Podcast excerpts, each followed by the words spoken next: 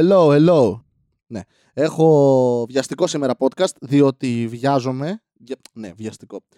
Ηλίθιος! Τώρα τα Ναι, έχω παράσταση, όχι παράσταση, ε, ένα open mic στο οποίο πλα... και καλά δοκιμάζω ε, πέντε λεπτά καινούργια αστεία που δεν θα είναι καινούργια αστεία. Μπήκα στη διαδικασία να γράψω κάτι, συνειδητοποίησα ότι είμαι ανίδεος και το άφησα γιατί τα αστεία μου είναι... Ναι. Και είπα, ξέρεις τι Βασίλη, κάνε μία μίξη από άλλα πράγματα και πήγαινε, απλά και μόνο για να πάρεις την επιβεβαίωση στην περίπτωση που πάρεις γέλια το οποίο είναι ντεμή. Γιατί έχεις να παίξεις αρκετό καιρό, άρα αν, να ανακτήσεις πρώτα την ε, αυτοπεποίθησή σου και μετά γράψε έπι. Γράψε κείμενα που θα μείνουν για πάντα στην ιστορία. Δεν ξέρω γιατί έχει ένα Κύπριος στο τέλος. Ε, Επίσης, εντάξει, προφανώς ε, το ότι θα φτάσουμε τα 500 επεισόδια στην αλλαγή του έτους είναι ένα όνειρο που πέθανε πριν ξεκινήσει, αλλά το ξέραμε όλοι έτσι τώρα. Ποιον κοροϊδεύουμε. Μεταξύ μας τώρα εμείς εδώ πέρα, παλιόφιλοι! Δεν γνωριζόμεθα, δεν ξέρουμε ότι είμαι ανίκανος από το να κρατήσω έτσι συμφωνίες. Δεν γίνεται. Μια φορά ήμουν μικρός, μου είπανε Βασίλη, συμφωνούμε. Ό,τι και να σε σταματήσω εδώ, εννοείται πως συμφωνούμε. Ό,τι και να πεις μετά, ναι. Γιατί ούτως ή άλλως δεν πρόκειται να το τηρήσω. Είμαι για το πούτσο. Γενικά είμαι κακός στο να κρατάω μυστικά, στο σεξ και στην κομμωδία. Γενικά πράγματα που δεν χρειάζομαι στη ζωή μου. Ποιος χρειάζεται να είναι καλά. Σήμερα είχα απίστευτα νεύρα γιατί η δουλειά και η δουλειά δεν είναι ντροπή εκτός αν είσαι πελάτης μου. Οπότε θα έπρεπε να ντρέπεσαι. Και γιατί είσαι πελάτης δικός μου, δηλαδή πραγματικά. Εντάξει, δεν είσαι ευθέω δικός μου πελάτης, δεν είσαι δηλαδή. Δεν είδες Βασίλης Κατέρης κάπου και είπες Εδώ φαίνεται έγκριτο παιδί. Καλός στη δουλειά του. Εμπνευσμένος νέος.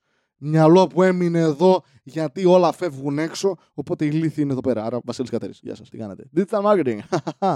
να σας διαφημίσουμε λίγο κάτι με το πιο ευθύ τρόπο που μπορούμε. Θέλεις πράγματα, αγόρασε αυτό. Έτσι, έτσι διαφημίζει ο Βασίλης Κατέρης. Αλλά ναι, anyway, οι πελάτε είναι για το πούτσο. Υπόθηκε η ατάκα σήμερα. Του λέμε του πελάτη, ο οποίος είναι πριξαρχίδη. Όσοι είστε στο Discord και έχετε διαβάσει τα Rage Corner, θα ξέρετε περί τίνος πρόκειται. Δεν λέω λεπτομέρειες για τον πελάτη, αλλά είναι αρχίδι. αρχίδι. Αρχίδι είναι βασικά ντροπή. Τα αρχίδια είναι μια χαρά πράγματα. Ε, ο συγκεκριμένος είναι κάτι άλλο. Είναι το taint. Αυτό ανάμεσα στα αρχίδια και την κολοτρυπίδα, που είναι άχρηστο, εκτός αν ξέρεις να το χρησιμοποιήσει.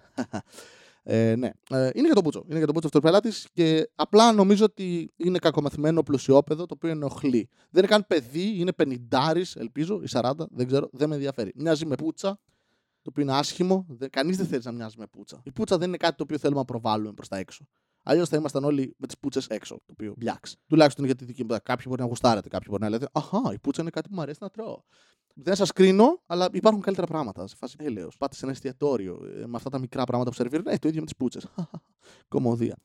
Και ο τύπος μαλάκα του εξηγώ ότι Θέλει λοιπόν να αλλάξουμε κάποια πράγματα στο πώς φαίνονται κάποιες διαφημίσεις. Μεταξύ μας δεν έχει καμία σημασία πώς φαίνονται αυτές τι διαφημίσεις. Ο λόγος που δεν φέρνουν αποτελέσματα δεν είναι το πώς φαίνονται. Ε, και αυτό το ξέρει ένας μέσος χρήστης online, ότι αν νοιάζεσαι για κάτι και ψάχνεις κάτι, και αυτό το κάτι είναι αυτό που βλέπεις στη διαφήμιση, πόσο μάλλον αν αυτό είναι ξενοδοχείο, ε, ρε, πούστη μου, θα πας.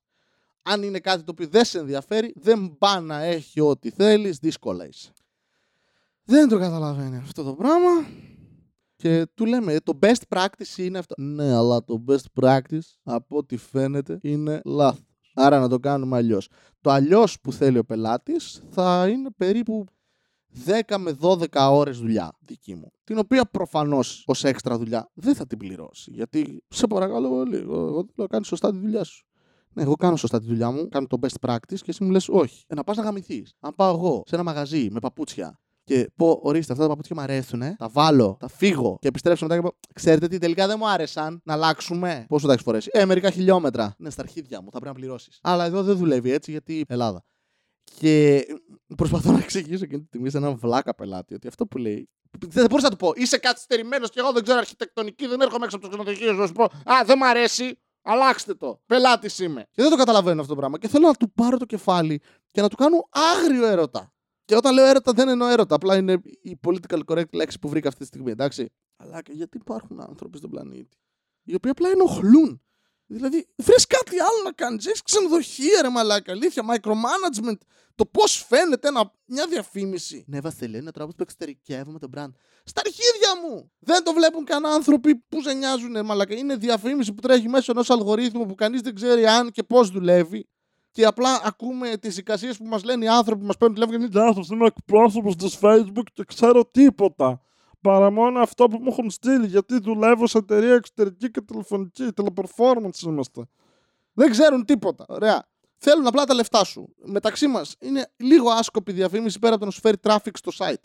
Το γεγονός ότι καμιά 5.000 άτομα μπορεί να πέρασαν μπροστά από μια διαφήμιση που εσένα αισθητικά δεν σου αρέσει, δεν σημαίνει ότι δεν θα αρέσει και σε αυτούς. Υπάρχουν άνθρωποι εκεί έξω οι οποίοι γουστάρουν Μάρκος Σεφρελί. Τι άλλο θέλεις να ακούσεις; Υπάρχουν άνθρωποι εκεί έξω που γουστάρουν αυτοκίνητα με χρώμα ροζ. Τώρα θα μου πεις Βασίλη, ωραίο είναι το Αυτό λέω. Υπάρχουν άνθρωποι που έχουν γούστο για το οτιδήποτε. Μπορώ να διαφημίσω ένα δωμάτιο βάζοντας ένα δονητή μπροστά και λέγοντας Γαμιόμαστε ωραία σε αυτό το ξενοδοχείο. Hashtag και τοποθεσία. Και θα έρθει κόσμος, μαλάκα. Θα έρθει κόσμος. Θες πραγματικό marketing. Πάμε, βγάλε καμιά άλλη φωτογραφία. Έχεις δει τις φωτογραφίες 27 χρόνια βρε καθυστερημένα. Θα μιλήσεις για content. Τι να μου πεις. Πήγαινε βάψε κανένα τείχο. Πήγαινε πάρε καμιά πίπα που κάναν καμαρότο. Εσύ το διάολο, μαλάκα. Παίζετε με τα νεύρα μου κάθε μέρα. Αγόρασε έναν in-house μαλάκα marketeer του οποίο θα πηγαίνεις πάνω το κεφάλι του ψιθυρίζεις. Είσαι για τον μπούτσο. Κάνε αυτό που σου λέω. Μη σε δολοφονήσω εσένα και την οικογένειά σου. Αυτό θες. Ξέρεις τι, όλοι έχουν χουντικά κατάλοιπα. Βγάλτε τα αλλού. Εγώ τι φταίω, ρε μαλάκι. Θα πληρωθώ παραπάνω λεφτά μα σου κάνω τα χατήρια. Όχι. Θες να σου τον παίξω. Δώσε μου έξτρα λεφτά, ένα μπόνους. Κάτω σου πάρω μια πιπούλα, μάστορα, θα σκονίσω. Αφήσω και λίγο το μουστάκι που δεν μπορώ να βγάλω, να τραβάω και να καθαρίζω την πίπα με τη μία. Να είναι η πούτσα σου πεντακάθαρη για λύση. Σαν το κεφάλι σου. Στο διάλογο. Είναι πολύ εύκολο να βρει αυτά που κάνω αυτή τη στιγμή οποιοδήποτε εντωμεταξύ και να πολιθώ χτες. Αλλά δεν με νοιάζει πλέον. Α, εσύ χτύρ, δεν θα βρεθούν άλλοι μαλάκι να με ενοχλήσουν. Συγγνώμη για αυτό το ξέσπασμα, αλλά κάπου πρέπει να τα βγάλω. Και έχεσα πριν, οπότε. Ναι. Α, βιαζόμουν κιόλας. Δεν ξέρω τι θα παίξω καν. Θα είναι ένα bombing. Μια παράσταση στην οποία κατά πάσα πιθανότητα θα κολλήσω COVID και θα ξοδέψω τις άδειές μου γιατί δεν θέλω να πάρω από τις άλλες τις αναρωτικές, τις οποίες σου μειώνουν και το μισθό. Το άμαθα αυτό σήμερα. Δεν το ξέρα. Ελαδάρα. Τι κάνεις, είσαι άρρωστος και πεθαίνεις; Τέλεια, δεν θα πληρωθείς κανονικά. Γιατί; Γιατί δεν δουλεύει τα θέλει. Και θέλω να μην. Θέλω να μην. Αλλά δεν πήγα και αρρώστησα και πήγα σε γιατρό για να μου πει Ναι, είσαι όντως άρρωστος για να πάρω λιγότερα λεφτά. Μαλάκας είμαι, πάρω κανονική άδεια. Έτσι, Βασίλη, ξόδεψε έτσι, έτσι. Τι να κάνω; Θέλω λεφτά για να ζήσω, ρε μαλάκα. Να πληρώσω τα φάρμακα που είμαι άρρωστος. Δεν είμαι, αλλά πιστεύω θα είμαι έτσι. Θα κολλήσω COVID σήμερα. Είναι αναπόφευκτο.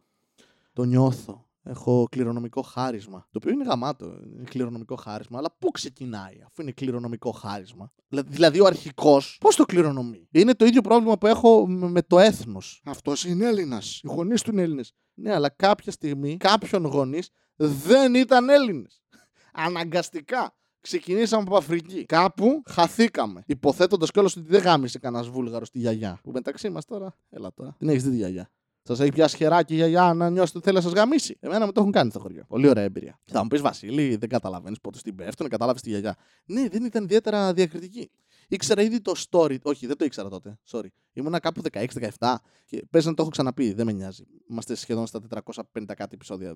Θα λέω και πράγματα τα οποία έχουν υποθεί ξανά και δεν θα τα θυμάστε γιατί κοιμόσασταν ή χέζατε ή τρώγατε. Οπότε πατήσατε μιούτ σε εκείνο το κομμάτι. Α είμαστε ειλικρινείς.